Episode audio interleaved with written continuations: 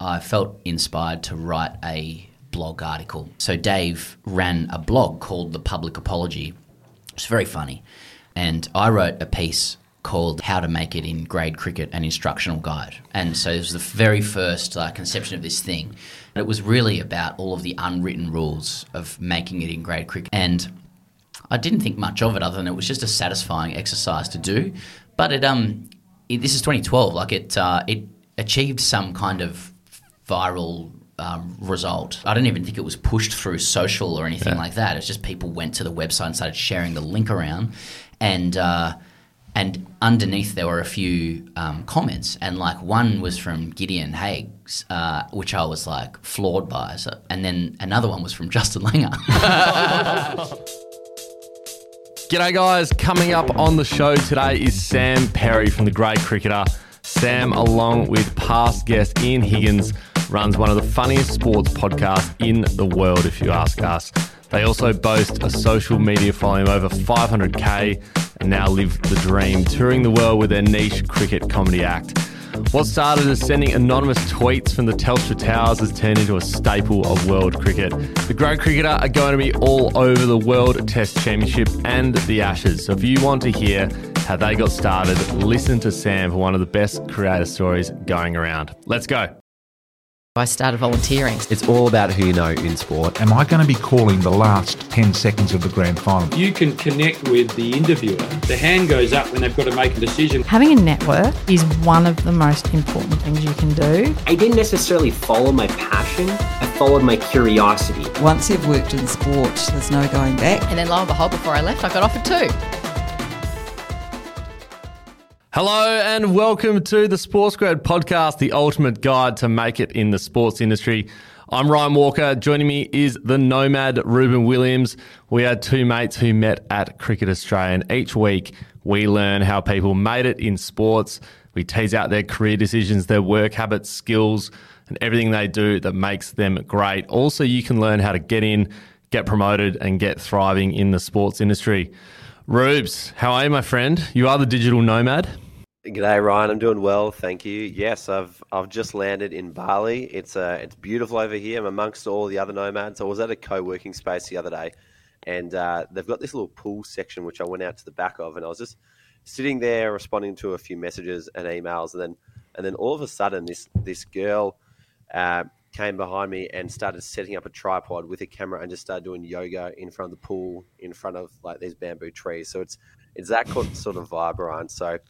Um, I'm embracing it. I'm all about it. I've gone vegan. I don't wear shoes anymore. I've now taken up a side gig as a yoga instructor, and I want you all to buy my short course as soon as this episode is done. So I'm embracing Bali. Thank you.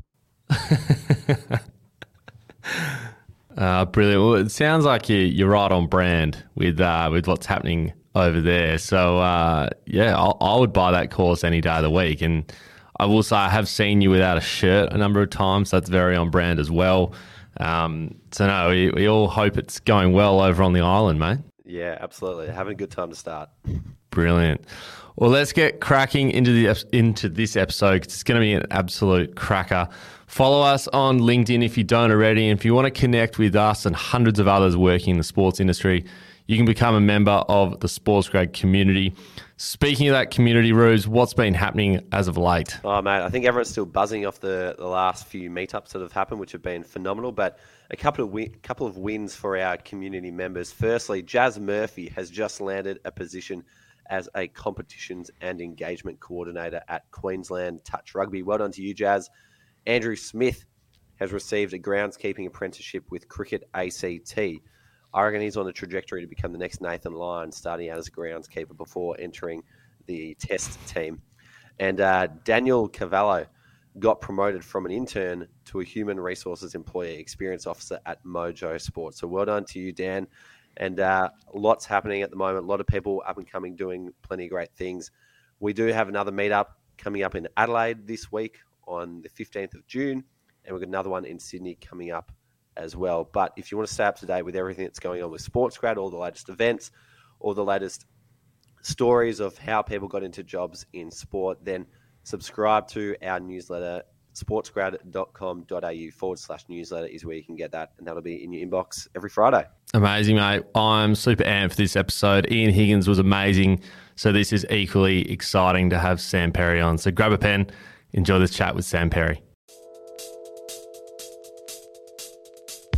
There's a reason Deakin's sports management course attracts the greatest talent the nation has to offer. Because when you join the longest running sports management course in Australia, you'll gain access to unique opportunities with leading clubs and organisations. Their partnerships with the Geelong Footy Club, Deakin Melbourne Boomers, and Netball Victoria, and multiple elite industry partners will open the door to exciting placement experiences that connect you with the best athletes, managers, and administrators in sport. Help shape the future of the sports industry, secure your part in the golden decade of sport.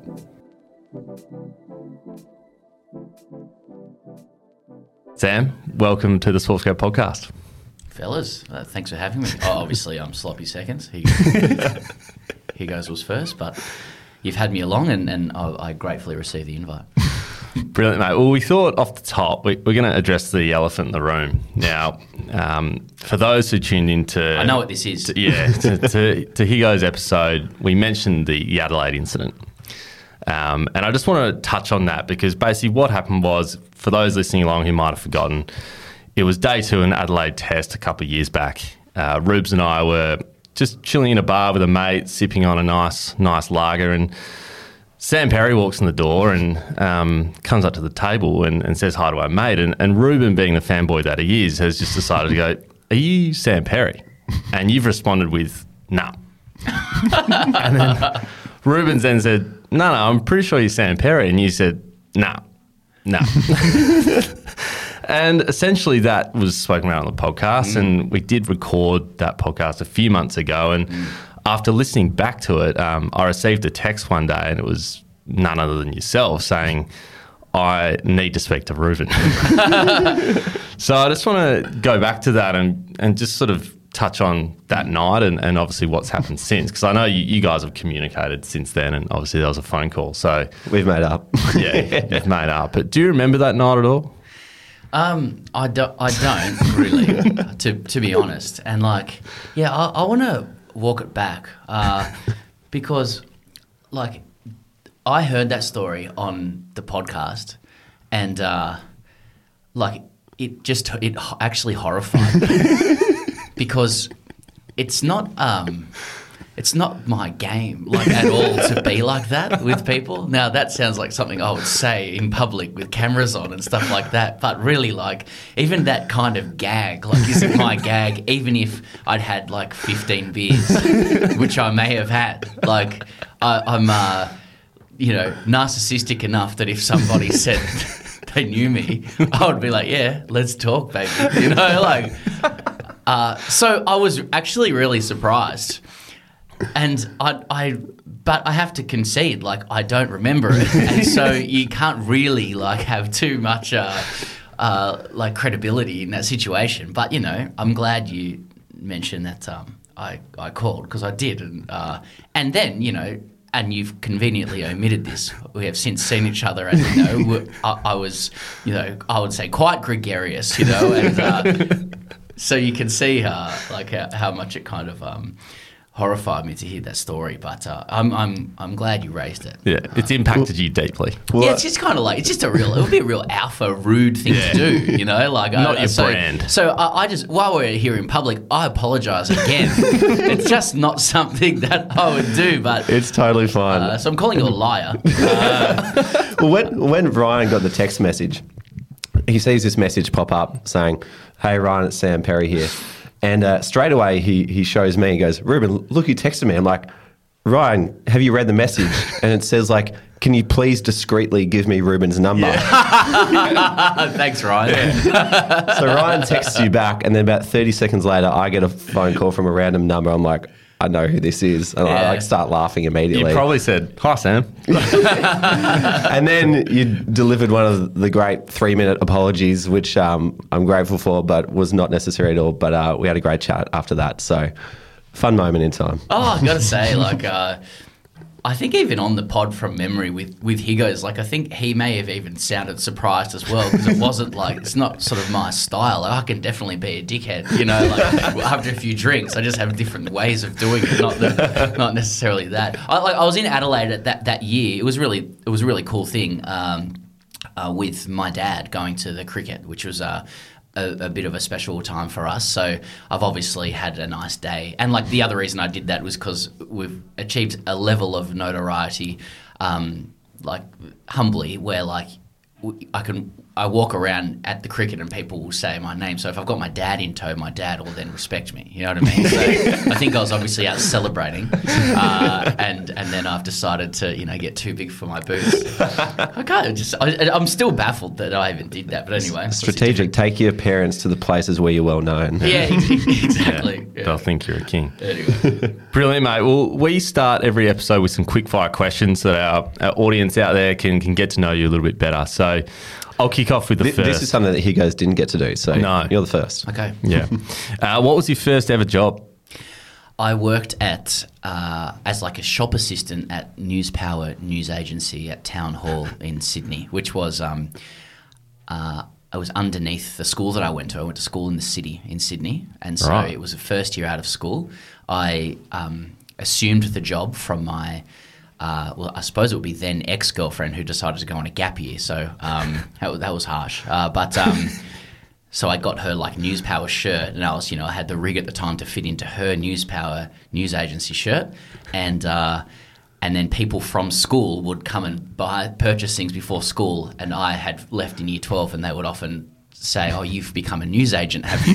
you know, but it was really cool. Like, was, I actually made quite a few friends there. It was like it was a casual job. There used, used to be a few like five a.m. starts, like that back in the day. Where like I'd have to get a four fifteen a.m. bus from Drummoyne in, which would get me in early, and uh, to to like uh, go and grab the physical newspapers and. Um, and stack them and sort them and insert the magazines and uh, and you have to do you have to get the price gun and do stuff and you know you'd note like who bought their Sydney Morning Herald with a two dollar coin and all that sort of shit. So um, and, and, I actually made some friends and like a lot of lot of us there were like going to uni and stuff like that. It was um I, I thought it was like uh, quite a lot of talent for like a news agency knocking around at the time, but yeah.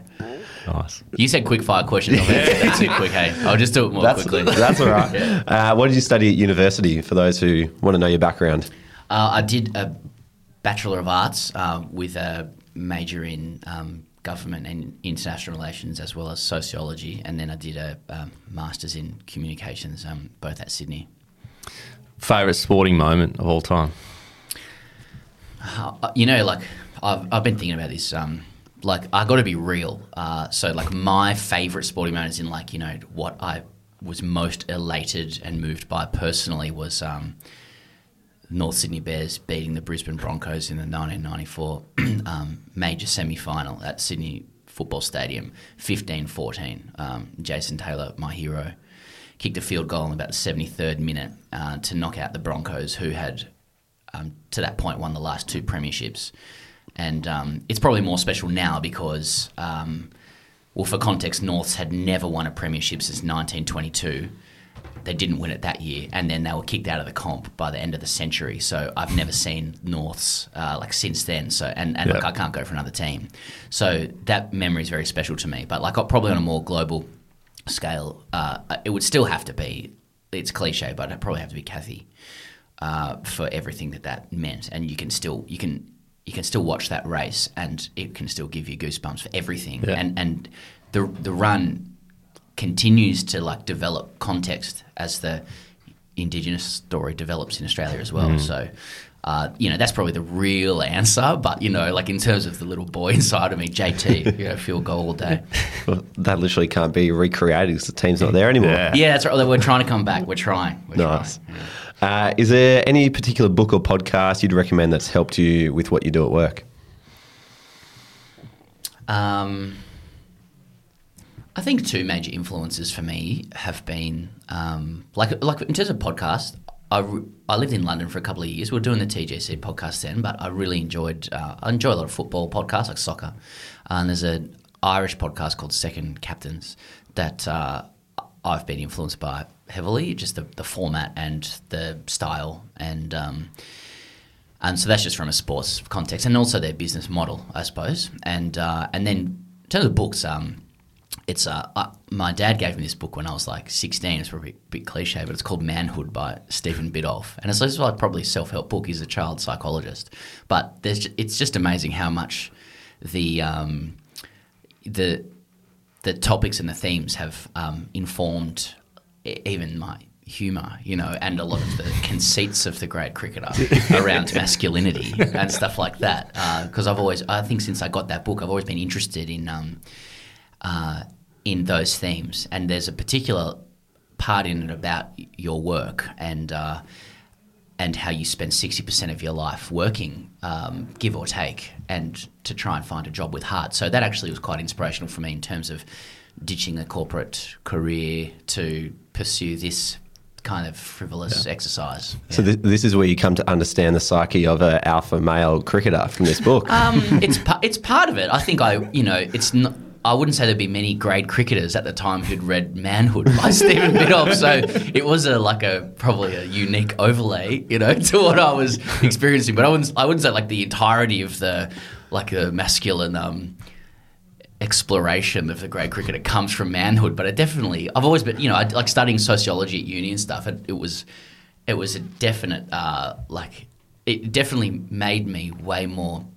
aware uh, or taking more notice of of what I was seeing because it was a really rich environment and one that I was part of and enjoyed. You know, like I'm making it sound like I was like a, looking over the top of it. I mean, really, I was in it, but uh, but yeah, that, that that was a big influence. So yeah. Nice. Uh, are, you, uh, are you associated with any grassroots clubs at all? Um, look, not not at the moment. I would like to be. My, um, I suppose at the the nearest I would be is my um, five year old boy just started Auskick, uh, so we go up to um, Hanson Reserve, uh, which is North Footscray Footy Club. Yeah. and uh, he's you know two sessions in, and I. I you know, I did the laps with the boys and, uh, and, and, and help and help with a couple of the drills. I'm not a Aussie rules native, but Yeah. um, uh, but no, like my life at the moment is um is just precludes that. I, I would like to. I genuinely see myself in life getting into that kind of thing. It's a really important thing. But um, my wife works like sixty hour weeks. Half of them are night shifts. It feels. Uh, our work at the moment is heavy, and I have a five year old and a two year old, and both boys, and they're um, they're spirited uh, children. So uh, there's not a lot of time left over at the moment. It's just that I think the, the phrase is that it's this not the season of life to Yeah. be saying to Tori, my wife, like, look, uh, I'm gonna, you know, I'm gonna join the cricket club um, just to help. Out. No, uh, Just give a little bit more of my time Yeah, to the yeah, that, that, that's right. I think maybe when the boys are old enough, and so there's some kind of like concurrent uh, assistance to them. Yeah. I might. So I can, I can just picture him kicking the ball to you and you're doing the, the JT drop punt, drop kick, drop kick back to him. uh, the poor poor boys, you know, like the Bears are not in the NRL, and and and yet their father is like compelling them to support the Bears. You know, who are in like a lower division. They're, they're, they're, you know not even allowed. And then, and what's more, they're growing up in Melbourne, so this this not even doesn't even exist. Yeah. Can't see what you're telling him to go for. Uh, Yeah, that, that's, that's right. It's the most tragic thing of all time. Yeah. Uh, and if you could pick anyone's brain for, for 30 minutes, who would it be? Uh, in the um, context of what we're talking about, a guy that I just admire um, endlessly is uh, John Doyle, who's Roy from Roy and HG. Uh, so he's, uh, I think he's a genius. Uh, I mean, Roy and HG in and of itself is the, it's not just the benchmark. I mean, they are the kings of like sports comedy in Australia, and the the layers they introduce to their work is um, and their their performance dynamic. But then beyond that, I mean, John Doyle interests me, uh, and I admire him greatly because he's a man of like uh, immense talent beyond you know like sporting cliche, which he's a master of. Like uh, he's he's a he's a playwright, he's a director, and he just goes to show that like you can really enlighten a lot of the uh, richness of sport paradoxically through other things, you know, like if it's like uh, that old CLR James quote, like what do they know of cricket? Who only cricket know? Like it's the same with sport. You know, you, you've got to know about other things to draw the connections to make it funny, and I think nobody does that better than John Doyle. Their um their podcast is just off the charts. Yeah, Me It's and my amazing. brother just send that to each other, and we just lose our shit. Like it's so funny. Oh, they're. They- I mean, they they're just nail brilliant. it. They're brilliant. I like, uh, like, tr- truly brilliant. Like, it's, it's excellence. Hmm. And uh, I often listen to it before we'll do our show or something, uh, because it gets you in Yeah. the spirit of like just of satire and uh, and they over time have. Um, explained some of their rules behind the way they work, Yeah. you know, and that overall goal is to make the other person laugh, uh, and that every single time um, somebody suggests a direction, the other body, the other body, the other person goes with it. You can't, you can't say no, you know, which is a good like an improv rule. Yeah. Uh, but I like, I like that. I like getting under the hood of that a little bit, and yeah, they're, they're just um, sensational. Amazing. Hmm. Well, let's dive into a bit of the work that you're doing with the Grade Cricketer. Um, one thing I'd love to know is when you meet people and they ask you, "What do you do?" How do you explain that? struggle actually. you know, I really struggle because, um, especially because um, my my wife is uh, um, like a pediatrician, and she's an absolute like they say down here. She's a jet. She's amazing. Uh, I really admire. her. I'm very proud of her, and you know, and I know our kids will be as well. And I've watched her work so hard from day one at university. We've been together for a while, all the way through to what she's achieved. And like the other day, um, uh, you know, we, we sat like we sat down with um a financial planner, and I have to tell you, it's just not my bag, that kind of thing, right? Like, and you know, like the guy's there in a suit and. She's an emergency pediatrician, you know, dual specialist, 60 hours a week, comes home with blood on her scrubs. And he's like, So, what do you do? I'm like, um, you know, like, and you can, like, uh, you can, you can, like, um, give it some credence or like credibility by going, "Oh, I'm I'm a, I'm a sports journalist." You know, like that's about as good as it gets. And a lot of people think that's mud. You know what I mean? I'm not journalists. I say like uh, I say I'm a sports writer, presenter, but it's it's it's so strange because you know really we run we run our own small business, you know, where we're like, you know, where you could say also managing directors. Yeah. Uh, you could say, um, you know, I'm a, I'm the director of a of a global digital venture. you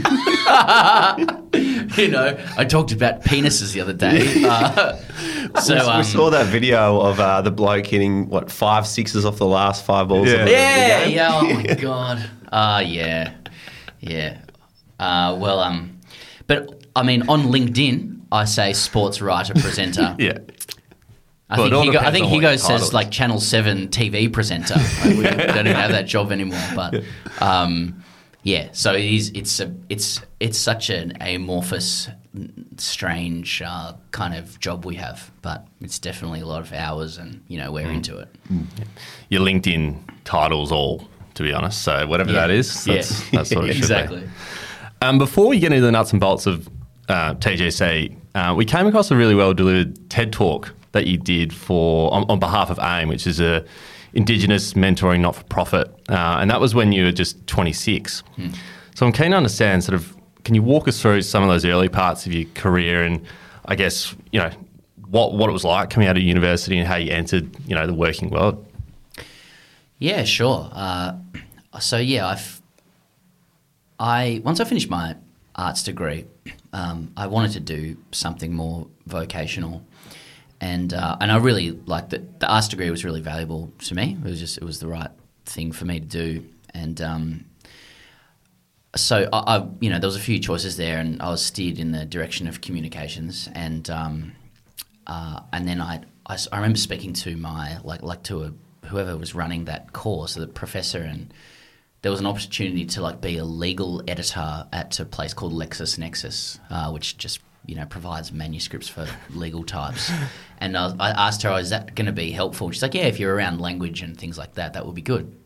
And uh, it was like it was just an extremely drab and boring job. Uh, I thought that was normal. I was like 23, 24. I was like, oh, this is a respectable thing. And I just found after a couple of months, I was like, wow, I really like th- this. I, I am not stimulated by this at all. And I always interpreted that as my problem, you know? And, uh, in some ways, in some ways, I still do. Like I admire people who can be in more kind of dry work and be stimulated by and perform within that, you know. But I then had an opportunity to join a friend of mine who I played knew through cricket, uh, called Jack Manning Bancroft, who uh, had received from memory like a scholarship from Sydney University as an Indigenous man, and that scholarship came with, um, as far as I understand, some kind of funding, and he used that funding to.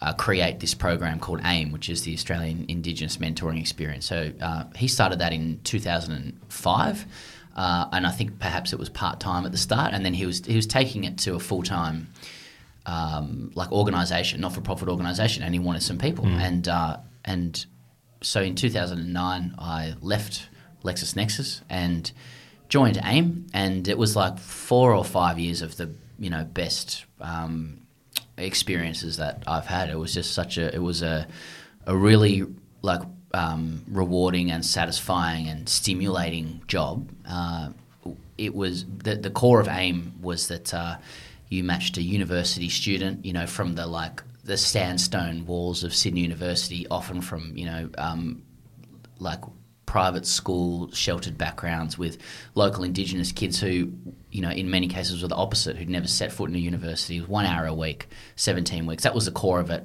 when i joined. And a lot of the outcomes there were um, really positive you know demonstrably so.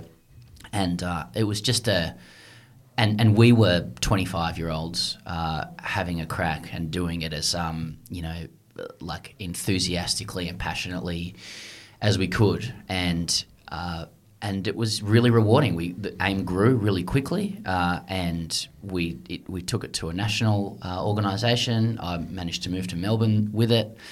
Made a lot of friends. Um, in fact, you know our major sponsor of the Grade Cricketer Budgy Smuggler, um, Adam Linforth, he he's who's CEO of Budgy Smuggler. He was there at AIM as well, and uh, and yeah, we just had we just achieved some really really cool things, and through Jack especially, uh, I got to see what you know real entrepreneurial spirit looked like, and uh, I suppose I don't even know if the word like hustle or whatever was around, and, I, and I'm skeptical about hustle culture, you know, and the presentation of hustle culture. But that that that was that. Whatever whatever the realness of hustle was, that was that, and uh, yeah, it was it was sensational. And not only that, on a personal level, it, you know, I I was you know deeply enriched um, by proximity to and a great understanding of Indigenous Australia. Not that I'm all the way there, but it was really cool. Made a lot of Indigenous mates, and um, so it was a really it was a really great time uh, for my career, and much more in line with my values, and uh, and it helped teach me that you know your working life uh, doesn't necessarily have to be the uh, what might have been classically presented to you by your parents or whatever. So um, I'm really grateful for that experience. And so I believe from there you went to, to Telstra. Yeah, after all that, I just yeah. then went to Telstra. oh, this guy's talking bullshit. uh, I did because because um, I uh, uh, after that amount of time at AIM, which was really like self-starting, I felt like uh, and and surrounded by young people, which was great energy and spirit. I also just had this itch I wanted to scratch, having got a communications degree, around corporate life, you know, and working with people who were, um, you know, experienced and serious operators a- and the best in their field. And uh, I was, um, yeah, like lucky enough to get a job in the what was the corporate affairs team at Telstra, doing, um, you know, harder, uh, as in like more harder, skilled tasks around like media liaison and um, and strategy and you know, in in drier fields like finance and strategy and sustainability and things like that. And I'm really grateful for that experience as well. That was three or four years, and I did. I managed. Like I worked with people who, uh, yeah, like you know, if you ever ran for office or something like that, you'd think, oh, you'd love for them to be your comms people. I mean, so there are some very very smart people working in those places. Um, it's just yeah, but but TGC was starting to develop, and I. Um, you know, with Steve Biddulph in my head, I, I um, decided to pursue that. I, th- I think it's really interesting for people to hear like your the extent of your comms background because when they listen to you on the Grade Cricketer podcast, um, from time to time you deliver these really well put together uh, pieces, whether it was you know the passing of Shane Warne or you know when racism um, needed addressing. Um, you know you're able to put together these really well formed. Uh, pieces and, and speak on the topic really, really well. And I think some people might just look, oh, there's, here's a couple of podcasters, like, what do they know? But actually, you've got this incredible grounding in, in that space, which is um, awesome to hear where it's kind of grown from. Oh, thanks. I mean, that sounds like a statement. Like, you, um, yeah, uh, I don't know. I just think that, um, I mean, maybe, maybe, maybe that's an insecurity of mine at times as well, like to um, want to uh, push back against the conception of TGC as like internet garage. Mm. Penis talking dickheads, though we are, you know, that's what we do. Uh, so it is. It is nice to like stretch the legs on those things sometimes, and I don't think that yeah those indulgent monologues are for everybody uh, all the time. But I you know I think that uh, like I, I guess I, I I reject the idea that a, a podcast has to has to be a particular thing, or if you're doing like sports comedy, that you have to fit into a particular style of operation. Mm. It is it is a canvas, and it can it's our own creation, and uh, it, it should reflect our personalities and what we're about. And, and I do think that um, I've always felt with the Grade Cricketer that um, that you know that like as with anything, like um, having some like like soft strong you know or yin yang like um, you don't want to stereotype yourself as being like listen i'm just a uh, like i'm literally the alpha guy. Not that i ever am that person for what he goes. But like you know like you don't want to be the walking embodiment of the thing that you uh, are satirizing. And so sometimes it's nice to um, bring a bit of like depth and color and uh, um, thoughtfulness to conversations put it out there see how people respond you know, and uh, and then I think that just adds a little bit of texture to the show. So Mm. yeah. On that note, like how, how do you balance the um, the uh, I guess you know the competing things of trying to be a comedian but also a respectable journalist? Because as our friend Josh Martin told us, you know you're a regular columnist for for the Guardian, write regularly, you've done all these other incredible roles. How do you how do you balance that? Oh look, I, I don't sit there and, and strategize how to balance it. Like I I uh, I suppose I, I probably won't be answering this directly, but the way I conceive of the Grade Cricketer is, um, and and people will want to pigeonhole it and say it exists in a certain sphere within the cricket industry or the sport industry or whatever. but like, I think we're probably um, all all people who are telling stories about cricket or sport. We're probably all in competition. Ultimately, like sport is two things. Malcolm Knox said this, who writes for the Sydney Morning Herald. Mm. Like sport is what happens on the field, and then all the talk that happens afterwards. And we're part of all that talk that happens afterwards. And I think that in the current environment, or always, people have sought narration. You know, they want somebody, or a, they want to find people to accompany their love of the game, their experience of the game, and. Uh, and we're offering uh, a, a, a, narration of, of cricket, a way of thinking, of, well, not thinking about it, but a way of experiencing it, enjoying it, and it very much like is drawn from our experiences playing grade cricket, which is like this, you know, really rich, often toxic, but mainly rich environment of people who spend a lot of time playing cricket. They're very, very invested in it, um, but they don't experience it like, um, like you know, the like sort of the, the, fans that marketers want you to be. So, um, yeah, like in terms of that balance, all we do is just we're just ourselves. Sorry to be cliche about it, Mm. but like he goes brings who he is to the show and to work, you know, around it and our creative side, and I do that as well. And I think it's more about, you know, knowing each other, respecting who you are and what you want to apply to the canvas, and then just whatever it shows up, shows up. And thankfully, you know, what we have put out there has resonated, you know, with people to a point. So, Mm. yeah. Do you ever think like because as you mentioned there, like you you're writing for the Guardian, but then as as you said, like last week you're talking about penises. Yeah.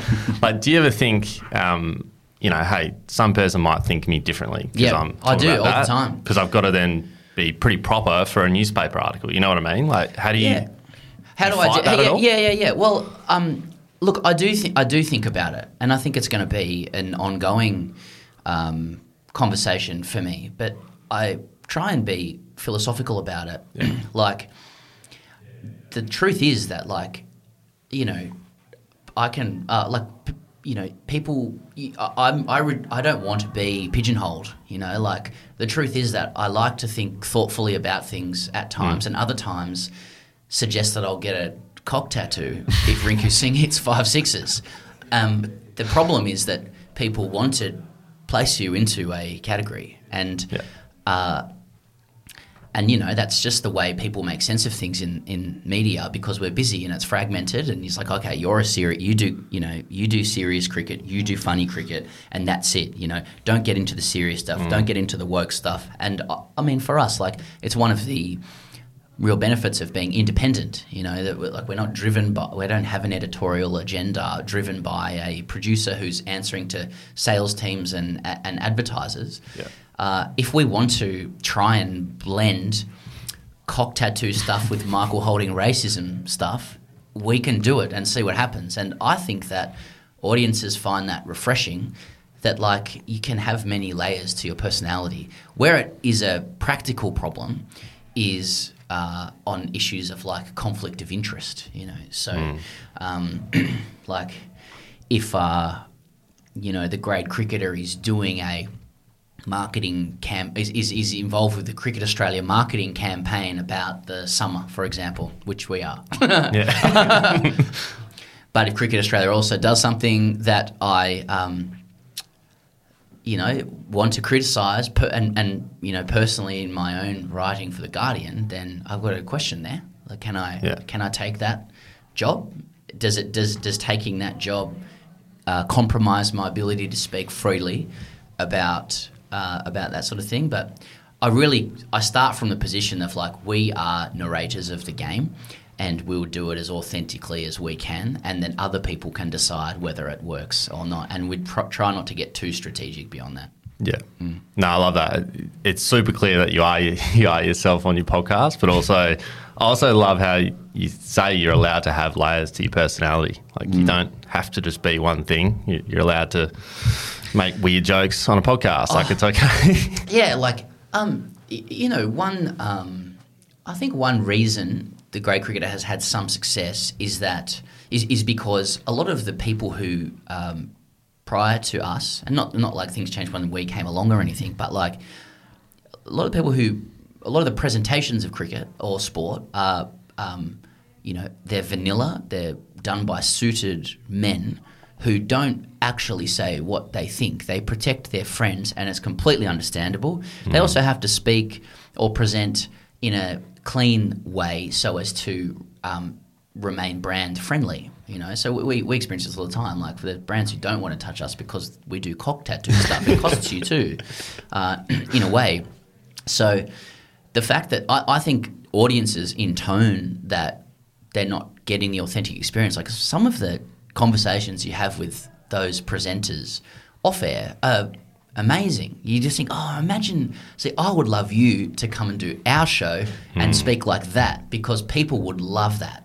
They really would. But uh, if your business model is driven around um, attracting advertisers who are pretty keen to keep it light, and I understand that, then um, that actually opens up an opportunity for us. So it is, I I suppose, if you're talking about a business strategy, like it's actually important to be um, loose, Yeah. because no one else is being loose at the moment. I think younger people are starting to do it, uh, which, which is really cool to see. Like I don't want to do it too much, but no. Uh, uh, and we've also learned that we've tried once or twice to do the like the bigger campaign or the more um, you know the more tightly produced piece for a for a network or something. We're not good at it, frankly. You know, it's there's too many things that go unsaid. There's t- like I don't think we're particularly strong vanilla presenters. And a lot of people are really good at it. You know, like they look really good, they do it, they keep you watching, they're good looking. You know, uh, and speak beautifully. But um, we just we just we just have to lean into what we're about, and just if it works, it works. Yeah. Let's look at the, the evolution of TGC, and I'm keen to understand some of the you know the sequence of events that took you from you know just two mates with a Twitter account to you know hey let's quit our jobs and, and take this on full time. So can you take us back to, to that sort of Yeah. period? Okay, I can take you exactly back. Um, so I had just returned from a great trip to the US with my friends uh, in 2012, I think, and um, and it was the first.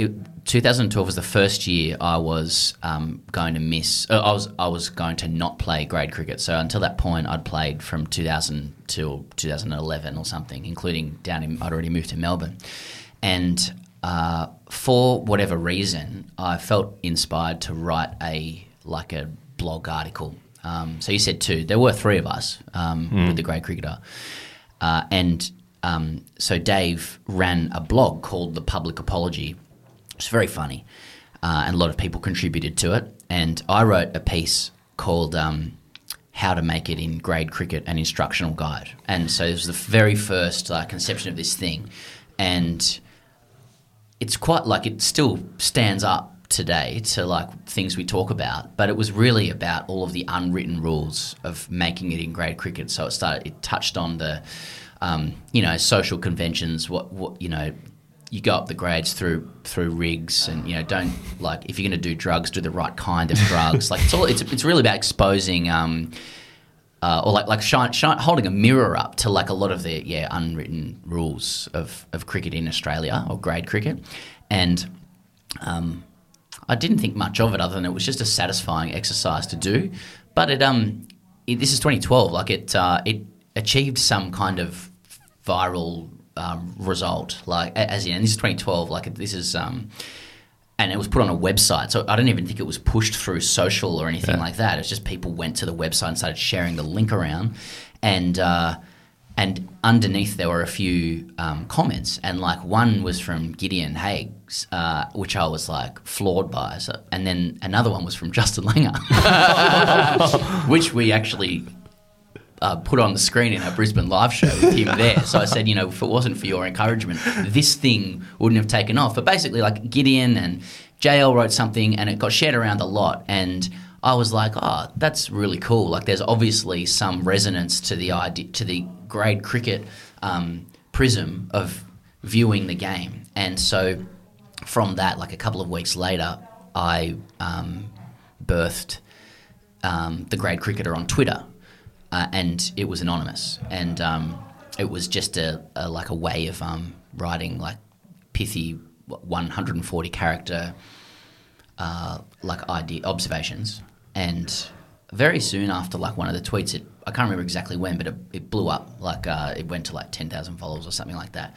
And so I ran it. I ran it anonymously for solo for a year, uh, and it got to it got to something like 10 to 15k followers, and um, and then I um, I thought I'd I was working at like Telstra at the time. Like this was like I'd go get a coffee and like tweet something. And after a year, I was, and uh, I told a couple of people I was doing it because I needed some kind of cred, you know, with my friends. But um, I was like, oh, well, you know, I'd like some other people to contribute, you know, to this. And so I wrote an email to, and it was actually like seven people, uh, inviting them to uh, to submit their tweets. And um, and Higgos and Dave were the only two who took it up. So the other five missed out. Uh, Unlucky guys. yeah, yeah, yeah. So they, they took it up um, and and contributed to the content, and they added heaps of content to it, and uh, the the the following just continued to grow steadily. Um, do you want me to keep going there, like Yeah. as to what happened next? Okay, so uh, I'll- I'll, um, and so we did that for uh, from memory, like a couple of years, and to the point where we started to, um, and we're still anonymous the whole time, and we then had an idea to um, to explore the character like more deeply, and that was when the idea was born to write a book. And so we pitched a book to I think about thirty different publishers, and the like very very last publisher, genuinely the very last publisher, uh, responded in the affirmative. Most of the others either like said no outright or didn't reply, and. Uh, Again, these emails are being sent like at you know level thirty nine of Exhibition Street, Telstra. You know what I mean? like if you're listening, guys, well, you know, um, and um, and yeah, so that, so Melbourne Books picked it up, and we're like, oh, we've got a book deal, you know. And at the time, like our social following was around like maybe 40, 50 k or something. So there was something of substance there, like from which to like speak in a business sense to a publisher and say, well, these people are engaged, and we didn't know how to use analytics or anything like that, but you know, when we write it, these people will see and then they will buy. You know, and and this guy David Tenenbaum, great guy. Uh, we used to go to his office, and we thought like we thought book publishing would be like this really cool thing. Like you know, so you'd have this shit hot editor like going through all this stuff. Like uh, you know, that was not really the case. But um, but they faithfully published it. That it was the summer of 2015, and um, it, it just landed really well. Like it became a bestseller. It was such a cool thing to write, such a fun thing to write together. We got a case of beer. We went to um, Melbourne University, second grade. Uh, what's their ground there? Uh, at um, University Oval. Or University. Oval. Yeah. Yeah. let's call it that. And um, and you know, we sat there with a case of beer, and we just started talking about the things we wanted to write about with the experience of grade cricket, first person. Plotted it out, and it was kind of like it was. From memory, it was seamless. So my memory is probably bad, given we had a case of beer. But uh, we're looking at guys on the ground and going, "Okay, that's Nugsy, that's this guy," and could, we could start developing stories about them and, and what happens in their life, and it just felt really free and cool because you weren't constricted by or restricted by the 140 characters. And we divided up the chapters we wanted to write, kept the, kept some deadlines, met every week on Skype. At this point, the, the Dave was in Melbourne, I was in Melbourne, and Higgo's in Sydney. We just meet on Skype. And uh, and it, yeah, it became a bestseller. Like it, it, and we still get some royalties from it now. Someone once asked if um if they could add it to like to their syllabus for like school at school, high school for kids to read. Um, maybe not a syllabus, but uh, but that that was a big moment for us because even though you know I don't think like uh, Warren Buffett will be telling people to get into books, you know, if you want to make money. Um, there's still something. It was a really cool moment for us because it uh, moved us from being you know p- pithy tweeters to uh, people who could deliver something long form. And then there's respect that comes with that. You get some establishment media respect with that.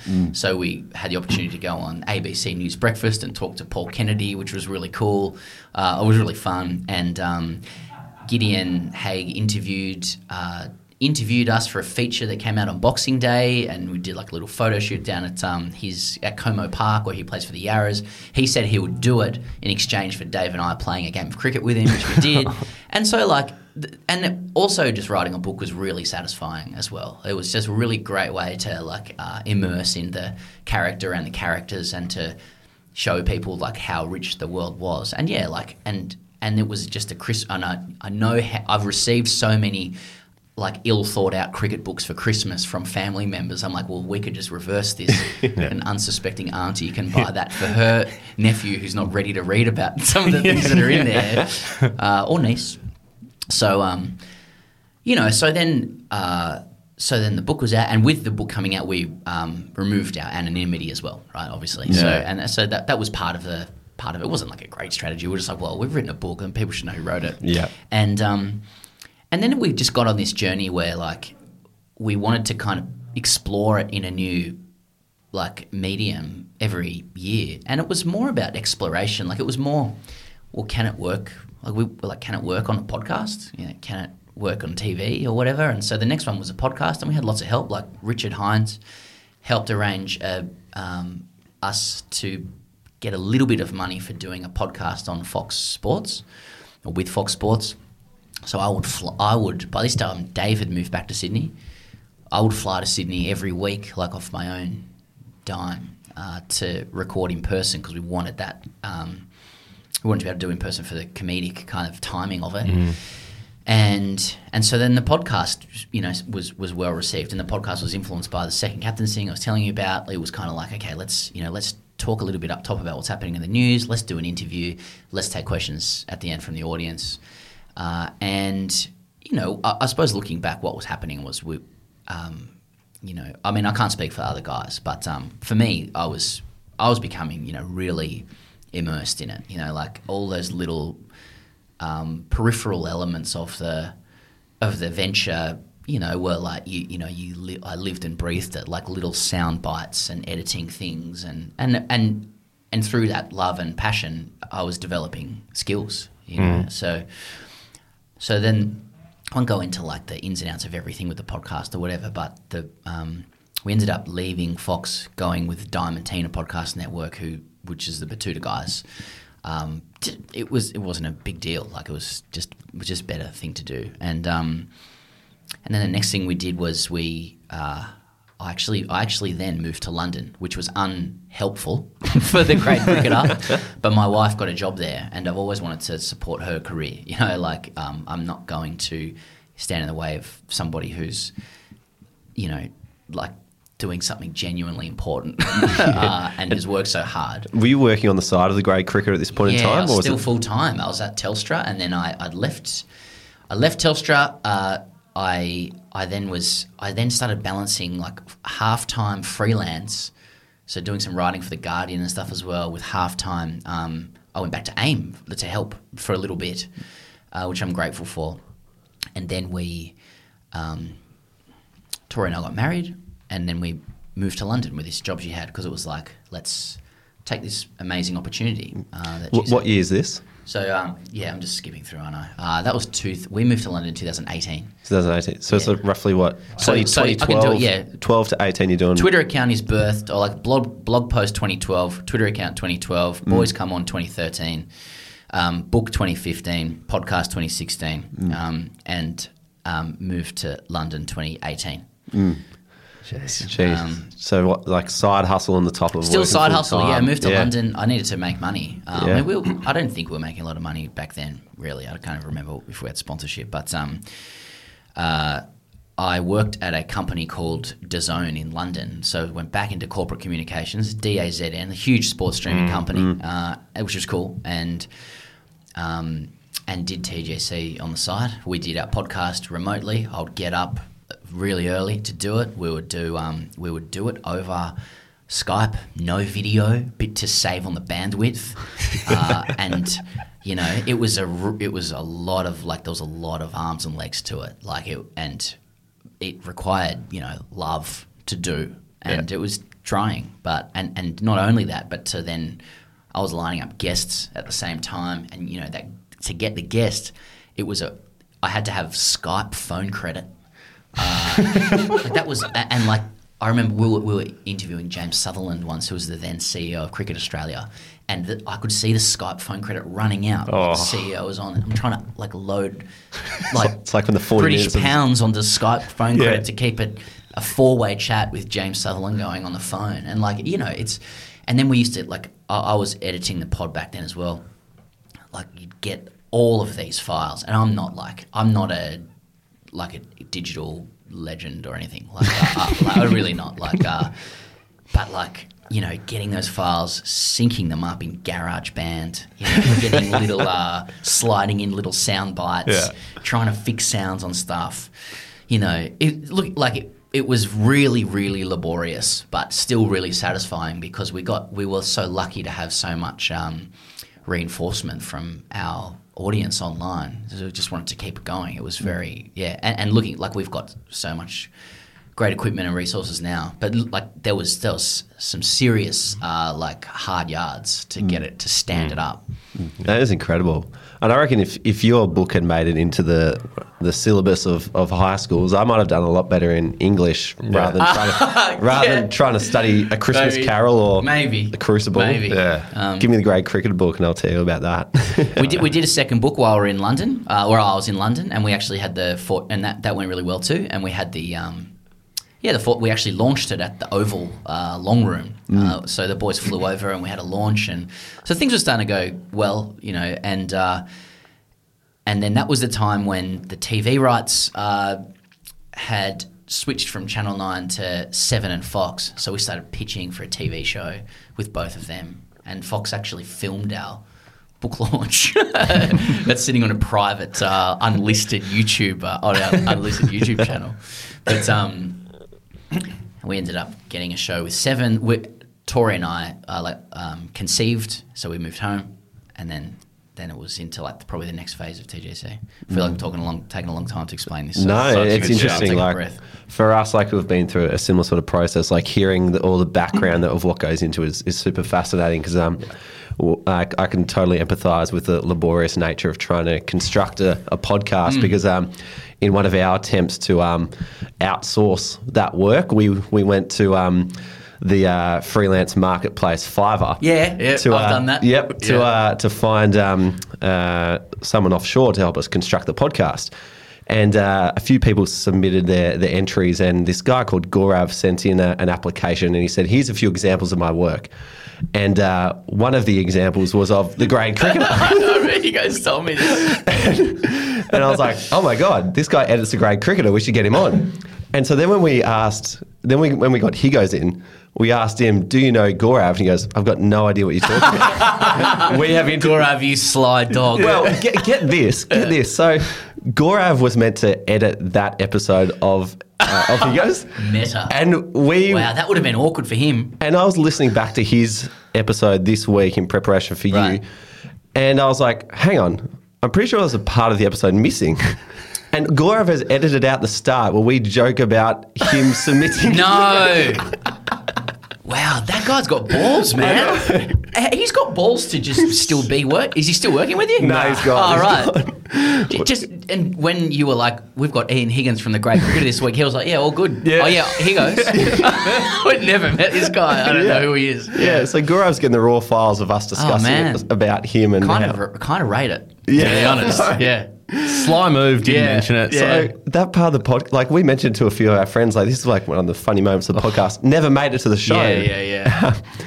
Um, so we'll have to go dig that up. But yeah, It's in it now. Go- so Gorav's it's gone good. now. It's one of the like this editing can be so laborious and thankless, but you know it's, it's one of the like the very small graces of editing is you you just can take out that thing if you think you sound shit or you don't Yeah. like it. You know what I mean? Yeah. yeah. Uh, so anyway. so we brought that back in house now to uh, avoid any. Can I swear on this, by the way? Would you prefer? Yeah, no, not that's swear? fine. That's Sorry, fine. I should've asked. Yeah. whatever you like. Uh, where are we up to? Um, cool. Um, one of the other things we want to understand is, um, um, like you've been doing this uh, for a long time, whilst managing a full time career, but then also managing like a young family and, and COVID as well. Like, how has um, that work life balance been for you when you're trying to start something that isn't, you know, got the same routine as say rocking up to Telstra every day? Yes. Okay. Probably two halves to that. So, uh, so I went full time with the Grade Cricketer when I came back from the UK s- in 2018, uh, and and so up until that point, let's say there was a there was a time when TGC was a side hustle and I had a full time job. Um, the work life balance of that, like now that I've experienced the the other one with kids and stuff, it was easy. Sorry, like um, uh, easy. Easy's easy's not helpful. Like uh, I've m- m- like I was relatively footloose and fancy free. You know, like I I think um I I didn't work super long hours with Telstra like I could have, uh, and a lot of people did, and they're people who get ahead, fr- frankly. Uh, and um, and so I was just passionate about the work. You know, I wish I had a better word than passionate because it feels really cliche, but I just really I just loved doing it, and it felt I you know I felt I just felt immersed in it, so it didn't feel like work. You know, uh, and and that might be helpful to people who are listening, going, "Well, I'm trying to get this side hustle up, and it's really it's really difficult." I was, um, you know, I was really really driven just to make it as good as it could be, uh, and I and I had a lot of belief in its uh, ability to succeed, uh, and then. But I might I might have answered that differently if you'd asked me that in 2017 because my li- you know I didn't have any experience of what it will be like to um, like balance it with like marriage and two children uh, and that kind of thing because that and COVID because that has been a real um, that that's difficult you know? The- like I don't uh, have yeah like heaps of time but I I don't begrudge it either because I chose it you know like I can yeah sorry go on And, and even like seeing all the tournament time stuff that you guys do too, like particularly during the T20 World Cup and the IPL, like there's matches every night and then you guys are pushing it out the next day. Like I know friends who don't get any sleep with kids alone, let alone trying to record Yeah. with cricket going on too. look, you know, I'm.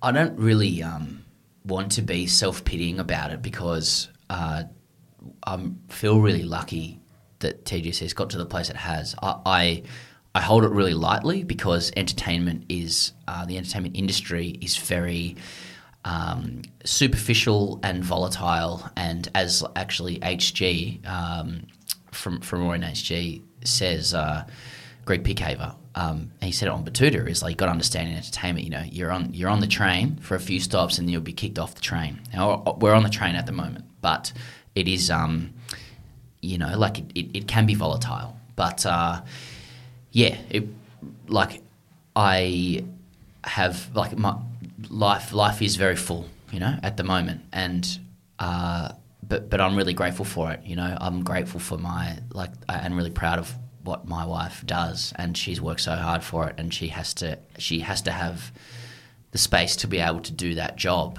And I also um, want to be a present uh, and involved dad, uh, and I also have my own ambitions. And it's such a like it's a it's such a millennial um, kind of um, what's the word? Like it's a you know want, wanting to have it all is such a millennial kind of uh, conceit like uh, i'm trying to do it. It can be difficult at times. Sleep can be tough at times uh, but i'm really grateful to have all of those things and i'm just trying my best to um, to juggle it all and keep it going Amazing. I know we're running out of time, but I just want to quickly touch on um, uh, your live shows. You guys have, you know, you're doing it all around the world now. You did the tour in Australia. You've done India. About to do England. Like, what what goes into the preparation of these live shows? Um, well, we, yeah, we're kind of the UK, so I can take it into it now. Um, when you say preparation, do you mean like the, the content or the organisation, logistics, all of Uh, it? tell- Yeah. yeah, a bit of both. Whatever you think's interesting. Right. Um, well, from the content side of things, we'll sit down like a couple of weeks out and we will talk about what are the like big ticket items. Say for the Ashes, you know, without wanting to give it away, like for the Ashes, we were like, what are the what are the big what are the the big themes uh, that people will you know that, that we want to touch on, and then we will uh, kind of decide that. So so for us, like with some we've there's like two big themes. Gonna- I won't go into it because some people listening might want to go to the show and it'll ruin it. But, uh, I'm, also I'm you- going in London, so Okay. Oh, nice. great, great, great. Um, but um, and we actually quite we're actually quite separate. Higgo's and I, and how we then um, develop ideas from there. He might do a like he might have a bit on something. I might have a bit on something. And I say like on he goes. He, he's just so strong in live shows as well. He's just an absolutely sensational performer. He gets on stage and just commands. Uh, and I really love. But like it's, it's one area where like I can walk on stage and sometimes I feel like if I've got nothing I'm like mate, he goes all he he goes will nail this you know and uh, and often does and um, but in the construction, yeah, like he'll he'll come up with a bit, I'll come up with a bit, and then we'll just we just ensure that it synthesizes into um, and flows, you know, into the bro- those broader themes that we've decided. So we'll decide the big buckets, and then we'll both bring things to it. Uh, as for the organization, it's a labor of love. Like, and you know, you, we have we have a producer and promoter who will like then sort the tickets out and you got I don't know like I don't want to bore people with this but like there's a lot of back and forth um, uh, ticket pricing and discounts for our patron subscribers and um, and venues you got to play and, and or you want to play and they say oh no you're not going to fill that. And you go no we will. And you know like and that kind of thing. And then there's the getting of guests uh, which I'm in the middle of doing for the UK I'm about halfway there. Uh, the show's starting in like six weeks. Um, and and then there's the other elements like we say going overseas it's it's like budgeting like we have, I have a spreadsheet we're not very good at it but uh, yeah what's how much what's the what are the outgoings and the incomings you know? So uh, and I have to say with, with the, the current state of play with the Grade Cricketer like I, I you know I still like probably a lot of people in their jobs I spend to I spend a disproportionate amount of time organising than I do like uh, you know thinking about the core funny or interesting thing to say or mm-hmm. produce. But that's just where we are in our business at the moment. Mm. Well, I was at that uh, Boxing Day Test match show at the Corner oh, Hotel, Oh, yeah. and uh, I was there with my brother and a couple of friends, and we walked out of the the Corner Hotel, and we both looked at each other, going like. I don't know what just happened in there, but I remember having a good time because it was just like sensory overload, like the amount of shit that was flying up. Like, the- like the gags per minute were just like through the roof. And then, Yeah. You know, you, you mentioned seeing another side to these people that you see on TV. I was like, oh my gosh, Ricky Ponting, I've seen an entire new side to him too. So they are, it was Mm, Yeah. uh, incredible what you put together. Yeah, the uh, Ponting show was really special. You know, just to just to have him, and, and again, like that's have to sort of think creatively about how to get him. Like he, I, I basically traded like Ponting Wines ads for his um, appearance, which like just a brand thing, really, and so, just cool because the show sold out anyway. You know, like it sold out before he agreed to do it, so it's not like he helped push tickets. Uh, and I think talking about Ponting Wines is, is fine anyway. I think the audience will go with it, but I just wanted the experience, and I did not. Yeah, like he he had his suit on from um from commentary, but he removed the seven pin, you know, to go out, which is great. And yeah, he's a you know Ricky Ponting. He's he's like so universally respected in cricket. You can't say that about a lot of guys who've performed at the top level. He's just he's adored you know, all the way down to grade cricketers who've had the chance to play with him, everybody speaks so highly of him. He has a really natural charisma, and he also has, despite being probably, he's probably the preeminent, uh, like living cricketer of profile when you combine on-field attainment, coaching, and commentary. He really is at the top of the very top of the game across the world, like including India. Uh, he has never lost that like essential grade cricket authenticity. You, you, you would imagine he remembers his scores from those games and pe- people from it and stuff. He just has a, a really beautiful earthiness. So, yeah, I'll, I'll never forget him coming on stage and people really getting out of their seats and applauding. And he, he delivered beautifully. Oh, yeah, big time. yeah, so that was cool. What's some advice you'd give yourself at the start of your Grade Cricketer journey? Oh, uh, get into a legal agreement. that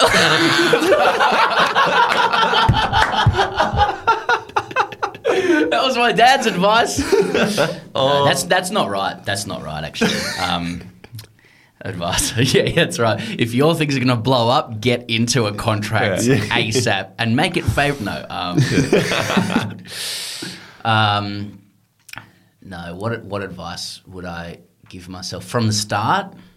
You know what? From a spa- from a practical perspective, one thing I wish I'd done was I wish I had invested more in my um, like uh, d- digital edit- editing and video skills because because I think that while there's a lot of people who are real guns at it, uh, for you know, if you want to stand out, you've got to get that production side right.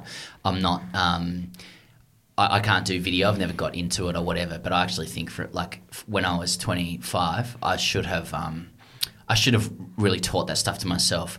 Graphic design, um, Adobe. I'm getting really nuts and Yeah. bolts now. I can do sound a little bit, but like you know, like become immersed in that field. It's very very helpful. Uh, so that I, I would have done that differently.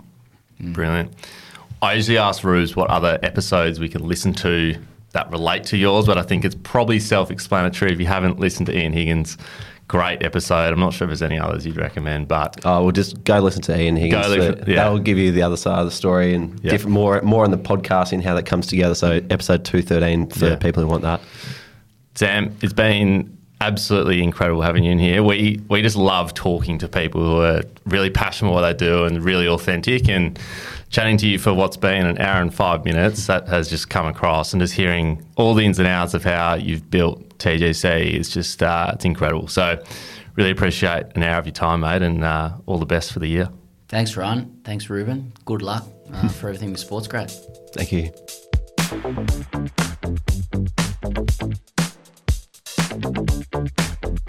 All right, guys, it's time now for the People's segment, Ask Sports Grad, where every week we answer a question directly from our community. If you'd like to ask a question first, simply become a Sports Grad member at our website, sportsgrad.com.au slash community. Then you can add your question to the channel named Ask Sports Grad. Rubes, this one comes from one of our USA students from our Melbourne meetup who had some fantastic questions. He said, Rubes, I've got my own podcast. How can I grow it? Common question. Very common question. We do get this quite a bit, actually. And um, yeah, I was Mm. quite taken back when he came across in his um, burly West Coast American accent and said, Hey, Ruben, how do you grow a podcast? and um, so, one one thing I said to him, which um, I don't think he really liked my answer because it's hard work growing a podcast. And um, Yeah. the answer that I'm going to give you now is uh, to do your work on who your audience is because particularly for this guy who had a sports podcast, there are so many sports podcasts out there, that unless you have a, a point of difference, you're not going to cut through the noise. So I said to this guy, I said to him, if you want to grow your podcast, first understand who your audience of one is. Like if you can just pick one person to record an episode for, who would it be? What do they do? What are they interested in? You know, what sort of lingo do they use? You know, how can you talk to them um, as though you know they feel like you are your best mate? So Hmm. figure out who that audience of one is, and then figure out like what your niche is. You know, what is the edge of your sports podcast or any podcast that you're doing that makes you special? Perhaps rather than recapping the weekly results with coaches and players, you recap the the weekend results with absolute nuffies. So you get these biased opinions that are so absurd, but it's kind of funny that people want to listen. Like whatever your niche or angle is, um, figure out what that is because that's how you cut through the noise and that's how you grow. Because I think essentially, you, you know, you can do all the TikTok stuff, you can do all the social media grabs and send it out, but at the end of the day, if people don't want to send it to their friends, then it's going to be harder to grow. So, great question. Um, the grade cricketer are the best at this. Um, if you haven't already listened to Sam Perry's Yep. episode, um, or sorry, if you haven't already listened to the Grade Cricketer before listening to this, then go and do that, and you'll understand why they are so popular immediately. But um, yeah, for those starting out, I would figure out who that audience of one is, figure out what your niche is, and that's going to get people texting it to their friends. Yeah, love it. We're so flooded with podcasts these days, and there's so many people doing the same thing. So I think you you're spot on there. It's you need you need a niche, you need an edge, need something that's a little bit different to to what everyone else is doing. So um, I like that idea. It kind of reminds me of uh, of Whateley on SEN, which is one of my my morning listens, Rubes. He gets nuffies calling in every week, giving biased opinion, and, and he just gets to agree with them or not, and it's quite funny. So There you go. The best of doing it. I love that. Um, yeah, exactly. Gerard's doing it. I actually saw Jared on uh, on Melbourne Meetup night. Um, I wasn't calling out to him like you were with Kevin Sheedy, but uh, I should have I should have uh, extended the olive branch to come in and, and have a drink. But anyway, Yeah, I'm still flat that Sheeds didn't come into our event. yeah, it's weird that he didn't. Um, I would have thought it'd be right up his alley. But um, if you're listening, Sheeds, you, you're welcome at the next one. I agree. Alrighty, beauty. Well, if you'd like to ask us a question or ask our friends in sport a question, simply become a Sports Grad member. Our community is home to over 500 people who are there, ready to help you, ready to give advice, ready to, uh, I guess, just share some of some of their experiences through their career in sport so far. Each week, we also jump on virtual catch ups where it's an open floor to you to ask us or industry professionals any of your questions.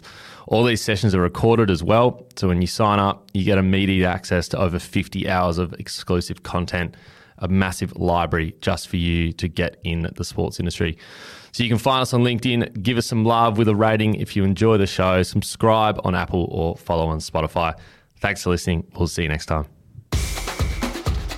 Hey guys, one last thing before you go. If you'd enjoy a quick email from us each Friday on all the latest job openings, networking events, Q&As with industry professionals and latest podcast episodes, then subscribe to the Sports SportsGrad newsletter. Head to our website www.sportsgrad.com.au forward slash newsletter to subscribe. There's also a link in our show notes to join.